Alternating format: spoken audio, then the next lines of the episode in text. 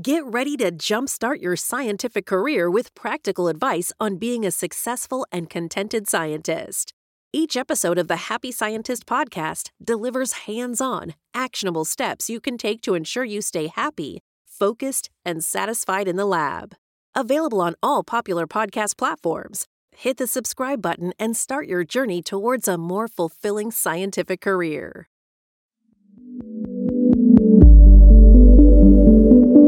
This is the Happy Scientist Podcast. Each episode is designed to make you more focused, more productive, and more satisfied in the lab.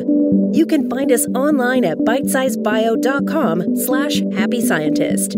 Your hosts are Kenneth Vogt, founder of the executive coaching firm Vera Claritas, and Dr. Nick Oswald, PhD, bioscientist, and founder of Bite Size Bio.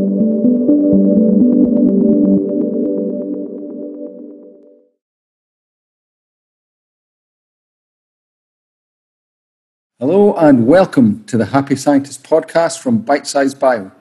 If you want to become a happier, healthier, and more productive scientist, you are in the right place. I am Nick Oswald, the founder of bitesizebio.com, and with me is the driving force of this podcast, Mr. Kenneth Vogt. I've worked with Ken for over seven years now, with him as my business mentor and colleague, and I knew that his expertise could help you in the lab. In these sessions, we'll hear mostly from Ken on principles that will help shape you for a happier and more successful career. And along the way, I'll pitch in with points from my personal experience as a scientist and from working with Ken. Today, we will be talking about the multitasking myth. But before we get on to that, remember that in episodes 1 to 9 of this podcast, we talk about the foundational principles of human needs, core mindsets, and charisma factors. So if you find this episode useful, please go back and listen to episodes 1 to 9 to get an understanding of these life changing concepts. So let's bring in the man himself. Kenneth, how are you today? I'm doing great. How are you? I'm good, thank you. Cool. Well, let's let's dive right into first off, what is multitasking? Before we have much to say about it, whether it's good, bad, or indifferent. Well, it, it's rather simple. Multitasking is dealing with more than one task at the same time. Now that doesn't mean that you're that if you do multiple things today, you've been multitasking. It means if you're trying to do them at the same time. If you're riding your unicycle and juggling, that's multitasking. and as you can imagine, just from that little that little uh, example, it's kind of hard. And in fact, from the title, you might might also assume that we're not too positive about it because the multitasking myth. Because the fact is, many people think multitasking is their answer to productivity. And furthermore, many people think they're really good at it. And so, yeah, I'm sure you've heard heard other uh, other fellow lab mates bragging about how they can do so many things at the same time. And we're not, I, I'm going to say right from the beginning, we're not saying it's impossible to multitask. That's not the point. Yes, you can ride a unicycle cycle and juggle at the same time. You can walk and chew gum at the same time. It certainly can be done. But the problem is, is it's coming at a cost. And I'm not just going to offer up my opinion for that or, or anecdotal evidence. I'm actually going to cite two university studies. Now we're going to talk about one of them in fair amount of detail, and the other one we'll we'll mention. But I'll, we'll have links to both of them in the show notes. So if you really want to dig in and you want to you want to read the research, you'll see it. Now the first study we're going to talk about came from Stanford University, which uh, I believe everybody will accept is is pretty a pretty sound academic institution. You know, they've got 18 independent labs, centers, and institutes. They have 109 research centers, and if you've ever been there, it's an amazing place. but we're going to talk about one study from one of their centers. It was uh, it was entitled "Cognitive Control in Media Multitaskers," and there were there were three authors. I believe the lead author was was uh, Dr. Nass, and then and then he had two other two other qualified folks with him. But you can you can uh, take a look at that if you want to look up the study itself, which we've linked to. But when you think about Stanford University, Stanford has also launched many a startup. productivity is a big, big deal to the Stanford crowd. So for them to come out with a study that just skewers multitasking, that's pretty important because they're seeking what is the most productive way for things to be done in business and in research. And, well, this kind of gives you an idea where we're headed with all this. And I have to say, a lot of this study, um, I'm with you, Nick. There, earlier in my life, I really thought I was a great multitasker. It wasn't just that I thought that multitasking was good, because I didn't think it was good for everybody. I didn't think everybody could do it. But I knew there were some special few like myself who could excel. Yeah, it certainly seemed like it was the thing to do, didn't it? Yeah. And and at, at any time, it was just a matter of uh, I wanted to be active at all times. I didn't want to have any wasted time. If I could do two things at once, why wouldn't I? Because the fact is, we do two things at once or more than two things at once all the time. You know, when you're driving a car, your foot is pushing a pedal, your hands are are turning a wheel, your eyes are scanning the road. So you know, we know that multiple things can be done at the same time. Or you know, if you look at more broadly, I uh, say, well, at any given moment, hey, my heart is pumping, my lungs are breathing. I don't, I don't have any problem doing that, and everybody does that. So, isn't that multitasking? I would say, no, not. It's not multitasking because um, what we're talking about here are tasks, tasks that are being consciously performed, and for instance, your heartbeat that's not being consciously performed. It's not even being subconsciously performed. That is being autonomically performed. And breathing is the same story. Although you can overrule it, at least for a while, I can make myself hold my breath or I can make myself breathe faster. But at some point, the automatic system is going to take over and go, oh no, you have to breathe again. Or you are hyperventilating. I'm to make you pass out until your breathing regulates. and unless you're some very accomplished yogi, you probably can't control your heartbeat rate. now, the thing is, we can do things subconsciously, though, that will control some things. So, for instance, if you get anxious, you might stop breathing, you might hold your breath, or, or, or your heartbeat might raise, or your blood pressure may increase. But, but you are not directly doing those things. What your subconscious is doing is creating anxiety, and then the body is responding to anxiety with its its program for what do I do when when anxiety kicks in. Um, so you know we got, we want to differentiate between conscious things we do, subconscious things that we do, and then bodily functions because they're not the same. And and oftentimes I'll hear people crashing together the the word mind and the word brain, and it's not the same thing. Brain is a brain is an implement. a mind is something that has to do with, with psychology. You know, that's that's your subconscious and and conscious mind. Um, but they're not the same as your brain. Your brain is having some kind of function that is reacting to what our what our minds are doing. Uh, so there's a little bit of difference here. So but we're going to be pretty much focused on conscious stuff here. This is this is conscious mind endeavor. This is these are the things you're choosing to do and choosing to do at the same time. And and we'll see what happens here. When this this study looked at three three key abilities. Filtering, memory management, and task management. So, um, and so what it turns out that while many people have problems with one or more of these abilities, chronic multitaskers are actually bad at all three. The people that think they're good at it are bad at all three. Let that sink in for a while. the better you think you are at this, the worse you are. exactly. Worse you and, these things anyway. Yeah, on these. And being bad at all three, it's not just that. You might be okay. I'm bad at all three, but I'm just slightly bad at all three I'm not that bad. I mean, average people that are only bad at one are worse. No.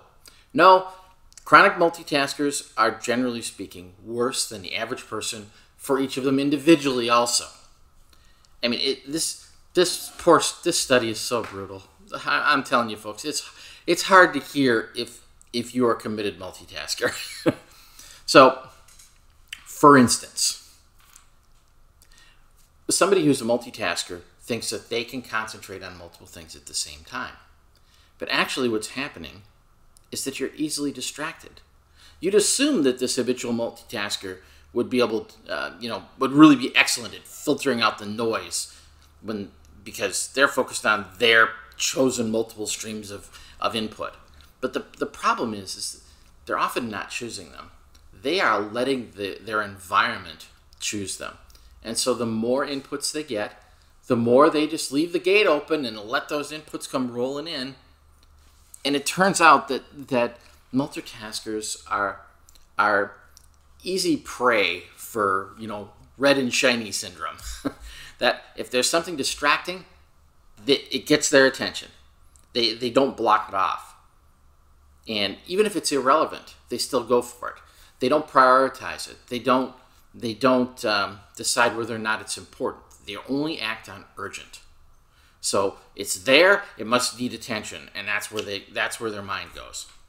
And the, the problem is that that you've probably all heard of a, a, a grid that will help you decide what to do. It's a, just a, a simple uh, two by two grid, and that is something's important, something's not important, and then on the other, you know, put that on the x-axis, and on the y-axis, it's urgent or it's not urgent.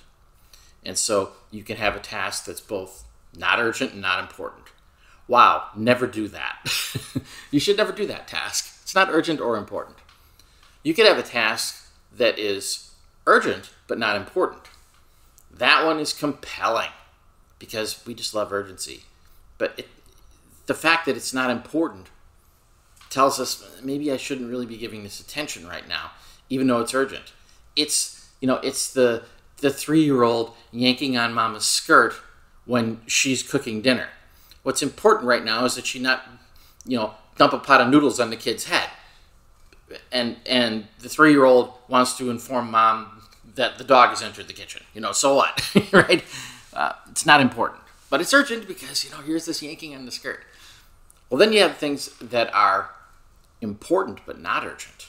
Wow, those are the things that we love to put off. Those are the things that we stall on. that yeah, I'll get to that. I'll get to that. Um, but they're they're one of the best things to do. And then finally, there's things that are urgent and important. Well, that's that's obvious. You know, you you fell off the roof and and you broke your arm. This is now urgent and important that you get medical care. So we jump to those things. But the chronic multitasker loves urgent, doesn't care about important. And I and again, I know you're fighting this in your own head, but I do. I care about important Yes, but you're still being pathed by urgent. And so you will do things that are urgent but not important over things that are important but not urgent. That's that's one of the one of the the flaws of the chronic multitasker. Any of this sound familiar, Nick? Yeah, so uh, it definitely sounds familiar to me. I'm just trying to figure out how to fix it. oh, well, we'll get to that. So, so you mean that uh, because the the flip side would be if you weren't multitasking, you would be taking selecting one, you know, the ideal priority task and then just focusing on that until it's done, rather than allowing it to crowd in with all sorts of things that are yes. not priority. Okay. Urgency would not take priority over the task you are engaged in. Okay. Imp- only importance would. So, I mean, I, I will grant you, if you're doing something and you're you're and I'm gonna I've invented a word monotasking. If you're monotasking this and you're running an experiment and everything's fine, and then somebody somebody just wants to chat you up right then, it's like, excuse me, I, I I'll get to you in in a half hour. You don't you don't react to that. The fire alarm goes off in the building. Okay, you react to that, even though you're in the middle of your experiment, because that's important. Um, so there's that's how you how you manage the difference of that. Yeah. Okay, yeah, that makes sense. So it's monotasking. I like that. I think we should make the "I'm a monotasker" T-shirt. Yeah, yeah, and the, and the beauty of that is monotaskers. They are focused. Focused people see things, and and unfocused people miss things. People who are distracted miss things, and so in fact we'll get to that in a little bit. It really is back to, back to the tortoise and the hare, really. Mm-hmm. Here, isn't it? It seems like it'll be faster to do lots of things at once, but actually, the focus you can put into each task if you're monotasking is mm-hmm. gets you the speed in the end. Yeah. Right, and the second study I'll comment on later will will skewer that one really bad. okay, but let's move to the second part of this study. The next thing is multitaskers, uh, they don't use memory very well, which is interesting. So, do you think that a high, you know, a high multitasker would be methodical and organized because they have to hold so much stuff in their head at the same time? So they would be good at memory, but actually, they're not. what what ends up happening is they get overwhelmed by data they get too much going on. Now, now I realize that among among scientists and among you know uh, among intelligent people even many many people in in this group are good at holding a lot of information in their head but everybody's got a limit and so when you're trying what what what ends up happening is you don't have the chance to properly compartmentalize this information now uh, and that becomes very important when it comes to accomplishing uh, complicated tasks, individual complicated tasks. You've got to be able to tell what is information and what is noise. And I know there's a there's a bit of a you know a popular meme about how men are better at compartmentalizing and women hold hold things in mass and you know I I'm not going to get into get into that that particular hornet's nest right here, but the fact is, is that there's a certain amount of compartmentalization that's needed to, to get your jobs done, just as there's a certain amount of crossover needed between compartments to get your job done. Those are all fine. But the fact is that um, the multitasking individual, the high multitasking individual, does a worse job at compartmentalizing memory, does a worse job at accessing that memory, so they're slower to recall information. So when they need it, it's not necessarily there, um, or at least it's not there on time. So, so is this study suggesting that that people multitask because they're bad at these things? Then, um, no. That that's the other thing that is kind of interesting about it. It, it seems like it is it is an acquired. I can't I can't call it skill. It's an acquired deficiency. messes you up. Okay. Yeah, it makes you worse at things. So the fact is, some of this stuff, you you know, you may look at those things at the beginning that we talked about, filtering, memory management, and task switching. You think, yeah, I'm really good at those things, or at least I used to be. Uh, Until I multitask. Yeah, you're actually hurting yourself by multitasking, and maybe you can stave off, um, you know, some of the the negative impact, but it's coming at a cost, and you never know where that cost is going to show up. It could show up in energy. It could show up in health. It could show up in in efficiency. It could show up in um, how well you do the job. It's interesting, actually, because the, the, the sort of outcome of these, or, or the consequence rather, of these um, deficiencies then would be things like overwhelm, procrastination, all the sorts of things that people, uh, you know, and feeling harassed, feeling like you never get to the end of your to do list, all the things right. that a lot of people to, in modern day describe their job as being, or their situation as being. Right. Well, modern society has, to a certain extent, demanded multitasking of people. They've described it as good. They've made you seem like you're smarter and more fit if you do this, but it's not true. At least you can't act on it. The monotasking is going to be the new thing. The single. Yeah. Yeah. Okay. Okay, so let's let's hit a third point about this that they found. Multi, multi, um, high multitaskers don't switch well between tasks. Now that sounds counterintuitive. You think somebody that is used to doing multiple things at once would be able to switch well between tasks, but they don't. It actually it takes time. They have to like power down from one task and power up to the next next task and even though that might be happening in a few short seconds, if you're constantly doing that, if you know, if you're doing that multiple times an hour, multiple times a minute, it really starts to add up. Now, the second study really digs into that part of the topic. Uh, it was entitled, Why is it so hard to do my work? The challenge of attention residue when switching between work tasks. Um, and again, uh, excellent study that came out of the Leonard Stern School of Business, New York University, and I will have a link to that below. But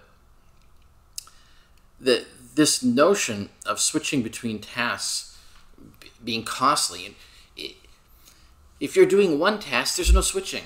There's no cost. Whereas if you're doing two tasks, if you switch back and forth, you're gonna you're paying a price every switch. And if you're doing three things, you're probably switching more. So you're paying more of a price. So it's costing you event by event. So I can give you an, uh, a couple examples of that. My, a simple thing might be making dinner. If you're making dinner and it's just you know I'm, I'm making um, some meat and I'm making some vegetables. Okay, there's there's two things going on there. But it's possible you will burn the steak because you're paying attention to the vegetables. That's one thing that could happen because you're doing multiple things at once. If you could do just one of those things at a time, be great. You know, but hey, this isn't McDonald's where there's one guy on the on the grill and one guy on the on the French fryer, right? so you sometimes you have to do more than one thing at a time. But you know the difference than just hey sitting down and make a meal and having the whole family over for for a holiday meal and you're you're making six different dishes. It's chaos, right? It's uncomfortable, and you make and sometimes you make mistakes, but certainly it takes a lot of energy and a lot of effort, and it actually would go easier if if grandma bought the pie, brought the pie, and uncle brought the turkey, and and nep- nephew brought the brought the stuffing. It, it'd be a lot easier to get things done that way. In fact, if you've done things like that where everybody brings something, well, it's just assembly and go. It's it is simpler. Now, I'm not arguing here that you shouldn't make a nice family dinner sometime, uh, but I am pointing out that you can see that that it is a cost, and there's a reason why you don't do that every day, because it's hard, and and it does. You, you, there's some benefits from it in the short run, but not on a continuous basis. On a regular basis, you you make simpler meals because it works better. Okay, here's the fourth one, and this one's this one really gets me. High multitaskers don't prioritize well. Like, oh, that one just just stabbed me to the heart. As I thought I was really great at that because I was I was really planned a lot. But the problem is, the, study observed that um, the multitasker may not realize the priorities that they're applying to their multiple tasks. For instance, uh, a favorite multitasking scenario is talking on a cell phone while driving. Now, here's the, here's the thing that's weird about that. You'd think that driving would be the primary activity, whereas the phone call would be the distraction. But what other studies have found is actually it's the opposite. The phone call is the priority, and now the driving is a distraction to your phone call. Now, isn't that scary? that that's hands free, yeah. It's not. Yeah, even hands free, because remember, we're just talking about your mind here. We're not talking about the activity of your body. So my attention is on my phone call, not on the 18 wheeler who's hit the brakes in front of me, or the the kid that's running the street. Because a lot, um, a lot of uh, um, driving is just a kind of ingrained behavior, you know, mm-hmm. habitual. And so it's quite easy. You could see, you know, you're still holding the steering wheel, you're still doing all the stuff that you're meant to do, but it's that small. It's the it's a more subtle cognitive shift of attention. Right. And the issue with driving isn't the the standard driving. It's when something changes in the environment that you weren't counting on. You know, somebody somebody runs the light, or uh, you know, uh, a child's ball rolls out into the street or somebody slams on the brakes. You know, those are the moments when you need to be fully competent and aware. And if you're just allowing your your automatic system to turn the steering wheel and push the pedals, you don't know what kind of outcome you're going to get. Yeah, and the interesting thing about that, well, not to get too far down this rabbit hole, but the interesting thing about that is that, um, you, you know, because you get away with it most of the time, you think it's okay. oh, yeah. I wrote, uh, there's been some interesting books written about that. This idea of we get we get false feedback. Well, we do something something that isn't uh, a good habit to have, and yet we get a good result, and so we use that now as proof. But uh, taking setting all the studies and all the research that's been done into that aside for a moment, I will refer to a Yiddish proverb, and it's very simple. It says this: "For instance, is not proof." Yeah, well, we've all done that. You know, and anecdotal data that we would li- because it because it aligns with what we'd like to believe. We try to trot that out like it's like it's data. Yep, so much wisdom in that small small sentence. yes. Like what you're hearing? Ready to supercharge your scientific career? Discover practical advice on what it takes to be a successful scientist without sacrificing happiness. Learn the importance of meeting your human needs identifying and unlocking your charisma factors, discovering your core mindsets, and much more. Subscribe to the Happy Scientist podcast and download the Happy Scientist reference pack and get started on your journey to becoming a happier scientist today. Subscribe now and check the show notes to download. So, just to, to hit it again, here are all the here are all the bad assumptions. The, here's what happens when you're uh, um, a serial multitasker. You are easily distracted. You don't use memory well. You don't switch well between tasks. And you don't prioritize well. Now, I realize right about now, you're reeling. It's Like, ah, that's just, that just doesn't describe me. I'm, I'm not like that. Well, I hate to break it to you folks, but you are like that. it's what happens.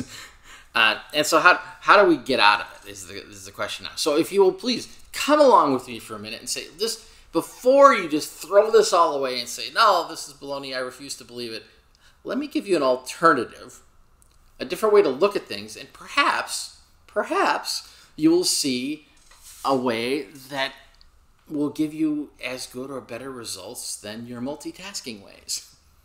So, I'm going to present this as exploitation versus exploration. And I, I was talking to Nick about this earlier, and I, I really wanted to be careful about this because Nick is a huge proponent of exploration in the lab. And, you know, not just signing up for whatever the grant writer wants you to get for results. so, um, I, I want to be clear here. I am not I am not going to battle with Nick on this. We're, I'm, I'm going to be talking about something very specific here. So, when I talk about exploitation, what I'm talking about is when you get results, look for the opportunities in those results as opposed to seeking a certain objective. Um, let me see where else where else I might want to go with that. Um, you know, if if you if you want to explore rather than exploit, multitasking, even if you aren't good at it, might feel good. It might be satisfying. If you just kind of want to go out there and see what's going on, yeah, go ahead and multitask and look under every leaf and behind every twig, and and you know you can do that.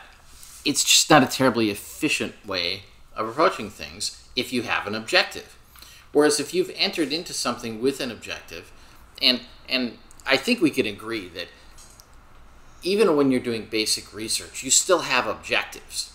You know, there there are things that you want to know as a result, or at least you want to know that you haven't yet got the answer. So it's still important to have some clue what it is you're shooting for, right? Um, and if that's the case, if you are if you are driving towards something it is going to be easier for you to monotask. You're going to, when I say easier, I mean it's going to be easier to do the tasks. It's going to be easier to do multiple tasks. It's not, granted, you're not doing them in parallel, you're doing them in series, but you're getting them done and you're getting them done efficiently and you're getting, and you have clarity on each one as you're, as you're marching through it. So, having said all that, Nick, is there any qualification you want to give there? Well, I'm trying to get my head around that. Um, my take home from that is that you're saying that if you want to, what, what you're calling exploration is basically messing around, just dabbling. Right. To dabble, then multitasking is great. If you want to get stuff done, exploitation, as you've called it here, then monotasking is the way to go. Um, Is that is that right? Yeah, that's right. And so, I mean, again, it doesn't clash with what I would call exploration, which is it's not so much uh, about go, you know looking for things other than you know. It's more about not being pathed by what you think is going to happen in the lab, uh, in, in, an experiment rather. Uh, you know, it's easy for us to try and. It's the difference between trying to get a result and asking a question.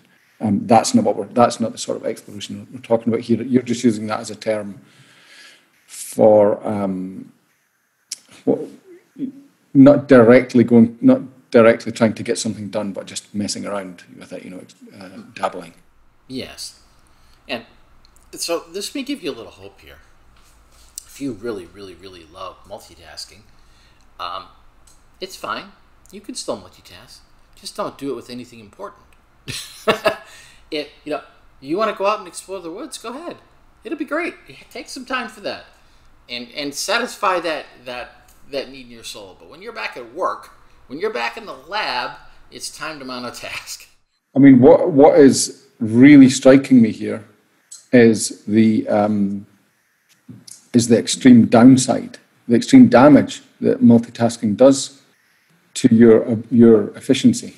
Mm-hmm. So it's not a benign thing; it's actively destroying those um, those uh, according to that this study anyway that you've mentioned, or these studies, it's actually breaking down the fabric of your ability to, to get things done.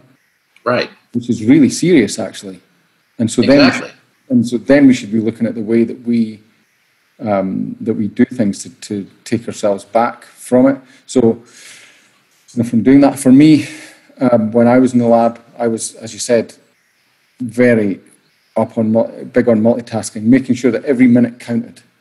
And mm-hmm. count, by counting, I meant that every minute I was doing something that was moving me towards the goal that I wanted to get to, get the experiments finished, or get these three experiments finished, set up today, or whatever. Mm-hmm. Um, one thing that, that strikes me that I used to do was to, for example, um, set up two experiments in parallel. So I've got two experiments to set up. Um, there are some incubation steps of five minutes or a few minutes or whatever in, in protocol one. And so I try to start protocol two in between those steps just to get a jump start. There's obviously a fine line. You don't want to, you know, if there's if there's hour long steps between, um, you know, incubations or gaps in the protocol, then is you know that's probably fine to start the next um, experiment. But if it's short switches, like within minutes, then that's probably something you want to stay away with, stay away from rather. Um, sure. Probably the mark for me, the, the sort of uh, determine what what would determine whether I should be doing the other, uh, the set, setting up the second experiment at the same time. Looking back on it now, the determinant would be whether it's still peaceful to do the next one, whether it's still calm, or do I feel harassed by doing the next one? Because it seems to me as well, it's like if it's okay, playing is is okay for multitasking is okay for play, but as soon as you do it for work and there's pressure, then that's going that's surely going to make this whole breakdown of the fabric of your. Um, yes, sooner sooner or later it's going to blow up in your face, and and that's that's the problem. Now I realize that some of you are thinking back to my Yiddish proverb. You're thinking, well, but for instance. You know, Nikola Tesla, all he did was multitask all day long. Well, yes, that was that's true, and honestly, he wasn't a very happy individual. now, if you are bent on really being a you know change the world, stand out um, in mankind person, and you want to defy this, I'm not going to stand in your way. But for most of us, even those of us who do want to make a difference in the world, it's more important that I be good at my job, efficient at my work, focused at all times, I will do better work than this moonshot kind of stuff. um, not arguing against moonshots, just saying everybody shouldn't be doing moonshots. So know know where you are, know what you're what you're willing to commit to. If you are willing to take the take that chance, go ahead. But understand a lot of people there are a lot of people that were just like Nikola Tesla you've never heard of because they never made it. So Uh, you know, decide decide for yourself, choose for yourself what you're going to be. But for most of us, it's going to be, you know, I'd, I'd rather be efficient uh, rather than harried. Yeah, I, I mean, for me as well, one rule of thumb was for me about, and, and I guess that's probably what made me harried, um, was that I would try not to leave any gaps. So I would always be trying to do something, as I said. And so that would be, I mean, I've got, I think I'm pretty sure I've got articles on Bite Size Bio talking about uh, when you have a five minute step, like a centrifugation or something, what you can do in that time. it's like read a paper. You know, you've got five minutes gap. You could read a paper. You could clear up this. You could do, you know, actually, it's probably just as useful to, or actually important to just allow that time to just, just let your, you know. Right. You could you could do something important but not urgent. well, you can do something important like let your mind wander and just let you, you know, you let yourself connect up some dots, you know. Exactly. Um, rather than forcing yourself to keep going down these lines all the time of, of to-do lists, you know, g- give yourself some air to breathe. Um, I, I, I, suspect, I don't know if that, that's part of the study, but uh, or there are other ones like that, but I suspect that if you look at monotasking versus multitasking, then uh, it's going to be more productive to do the monotasking, but also people will be happier.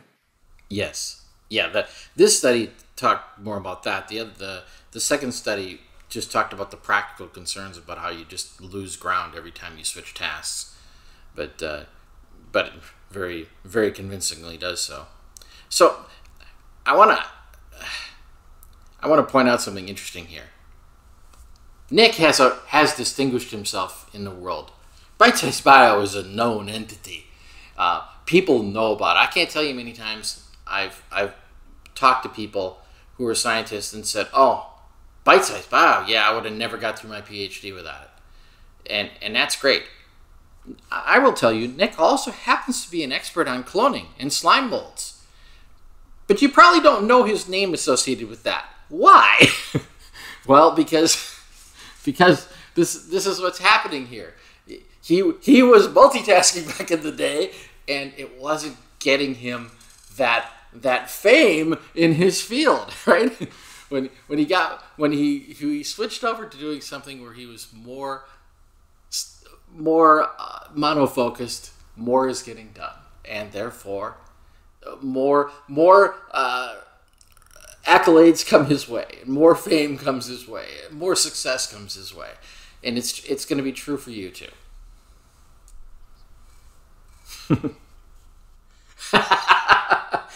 and we and, and he had such hopes for it too. That's the see. This is the other thing. Whatever you're working on right now, I know you believe it's important, right? Whether or not the world will agree with you remains to be seen.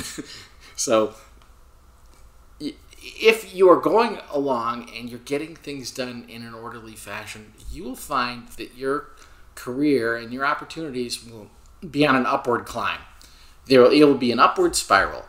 What you're doing right now may be five steps away from the thing that really catapults you to the top of your field or to whatever it is you're trying to personally achieve in your career. And you can't even see that five steps away yet. You don't know what it's going to be. But you want to do good work now that'll take you to the next step. You know, if right now all you're doing is cleaning test tubes in the, in the lab because you're you're the low man on the totem pole, fine. but one day, your skill and speed and quality in test tube cleaning is going to lead to you doing other things. And you know, it, it's it's always good to look at what you're doing now and say, how can I do this the best I can. Now, I noticed I've uh, I've commented on efficiency several times in here, and I don't. And we'll talk about efficiency on on another another broadcast, but. Um, I'm not saying efficiency is the final goal. It's a worthy goal, it's part of the picture. But as Nick mentioned earlier, sometimes just being able to stop and ponder for a moment and wonder and think about some things and, and contemplate is highly, highly valuable. It's inefficient and worth it. or the other way around, harassing yourself all day is not fun and it doesn't really oh. get much but that's what you tend to, in my experience of multitasking, that's what that's what it was. You were, it was like you were your own, I was my own worst boss. Sure. trying to make myself get get more done, get more done, get more done, and yeah, it's interesting. so at the beginning of this, I commented that some people feel, and I felt, I felt I was a good multitasker. Nick felt he was a good multitasker. Why? Because we believed we were special in some certain way.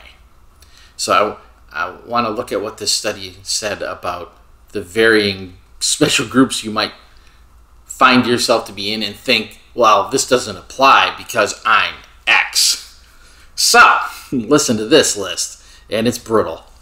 The study found no significant deviation in results based on agreeableness, conscientiousness, creativity, extroversion, intelligence, neuroticism, openness, or the big one, gender. That's right, men and women are equally bad at multitasking. I know that hurts, hey? so, you know, we've noticed that being smart doesn't help, being well adjusted doesn't help. You know, we're just running out of excuses for this. Now, how about this? Maybe it's a generational thing. Because, you know, well, you know, these kids these days, right? well, it's just not. Uh, while there's an enormous desire among the, you know, the Gen Yers, the Gen Xers, the teenagers, the 20 somethings to attempt to multitask, they're no better at it than the baby boomers. Motivation doesn't improve results. Peer pressure doesn't improve results. Now, it may be true that the younger crowd may work their smartphone better. However, when it comes to actual results, technological superiority doesn't make up for the fact that our brains operate basically the same way, whether we're 25 or 55. And yes, I know there are some neuroscientists out there yeah, there's lots of differences. But I'm talking about functional difference when it comes to multitasking. There's no difference. so, we've already talked about some of the things you might do about this. And uh, I like to think, let's join Multitaskers Anonymous. So, you are a recovering multitasker. What are you supposed to do? Well, the first thing you do is you plan for monotasking. So it's like what Nick was describing. If you had multiple experiments to set up, well, think about what's the order these things should be done, and when when are the there are going to be sufficient gaps to start, say, the second experiment, and uh, so you look at how you can get multiple plates spinning, but you're really not you're not spinning those plates. You get a plate spinning and you leave it. You go to the next plate, and you get that one spinning and and you focus from there. Another thing you can do is close down your input sources. Um, and I'll, I will use the example of online, and we've all done this. You know, you look at your browser and there's 12 tabs open, and you know there's Facebook and there's Twitter and there's LinkedIn and there's 12 other web pages that you're going to get to, and at the same time you're you're surfing the web and you're watching TV and you're listening to the podcast, and you know, I stop it. Just start to shut down the input sources. Which input sources are needed right now, and all the rest, let them go. Now, um, and you know, we all have our little tricks for doing stuff like that. Because I mean, I realize you may get like, I've got this open so I don't forget about it. You know, all right, that's fine. So, most browsers, for instance, will allow you to open multiple windows. Open a separate window for that one and drag it over there and on the window that is in the front that you're looking at, only have open those those tabs you need open for what you're doing right now. You know, the others are still there. They're, they're not going away. They haven't been lost. You're fine. And you can do that same thing. I mean, it's it's like uh, it, you don't have to be very old to remember when there was a time when there was no such thing as a DVR. And in fact, it was such a big deal to have a VCR, and it was expensive because you had to use tapes. And but we we were willing to spend the money because it changed the game. So, you know, make use of the technology that's available to you. Get good at the technology that is useful for you, and you know, again, watch it about wasting your time getting good at technology that is just entertaining to you, but not particularly useful. Um, not that you shouldn't be entertained some of the time, but uh, there's there's a point here where we spend so much time looking around and looking around and looking around that we don't get anything done, and and that is another that's another uh, implementation of multitasking.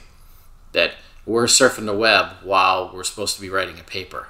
You know, that's interesting because what was just crossing my mind there is that surely another well, personal experience, another um, symptom, another consequence of, of getting into the habit of multitasking is underestimating the time that it takes to do that really takes to do something. Mm-hmm. And so you, you then you tend to cr- try and cram. Either you try, try try to cram things into too too small a time period, or you procrastinate and then try and cram them all in.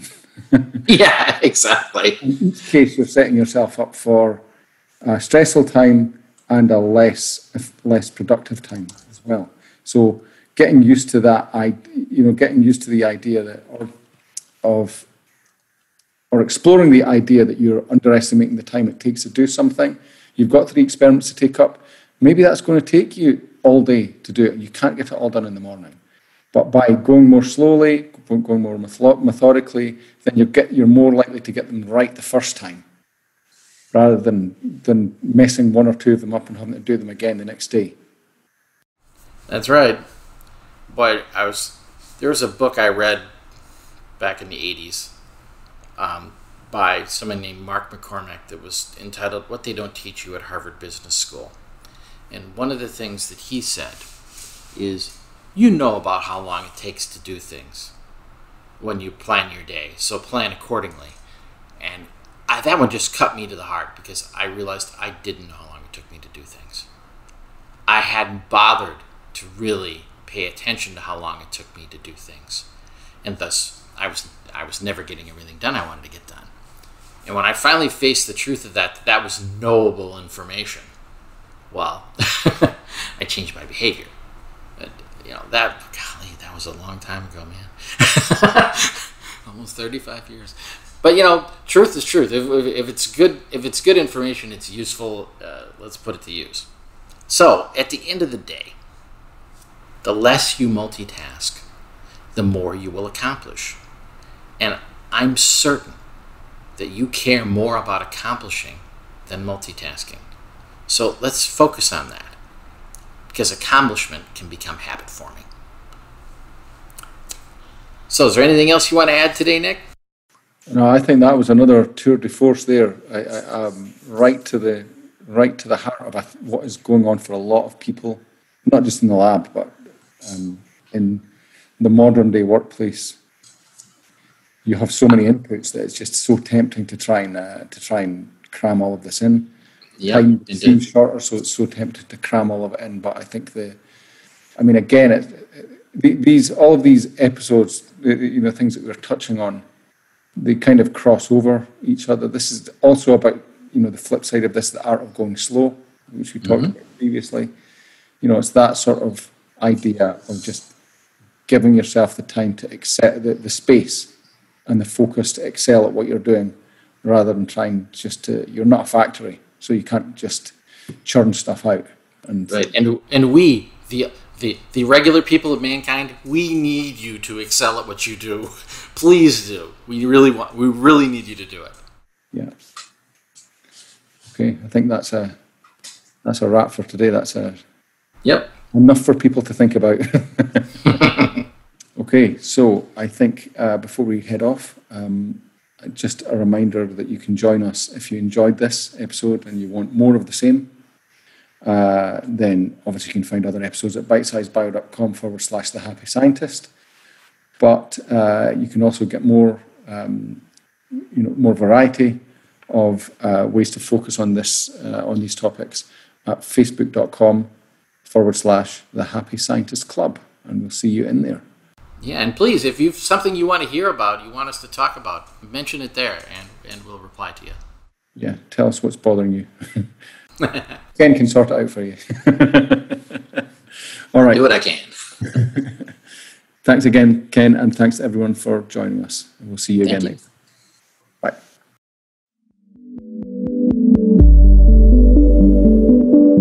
The Happy Scientist is brought to you by Bite Size Bio, your mentor in the lab.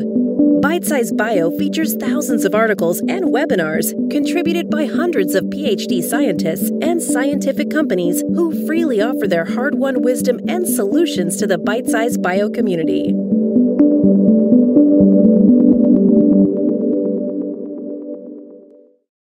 Thanks for tuning in. If you enjoyed this episode and want to keep learning practical tips on being a happy and successful scientist, don't wait any longer. Subscribe to the Happy Scientist podcast and download the Happy Scientist reference pack today. And together, let's reignite that passion for science that first got you into the lab.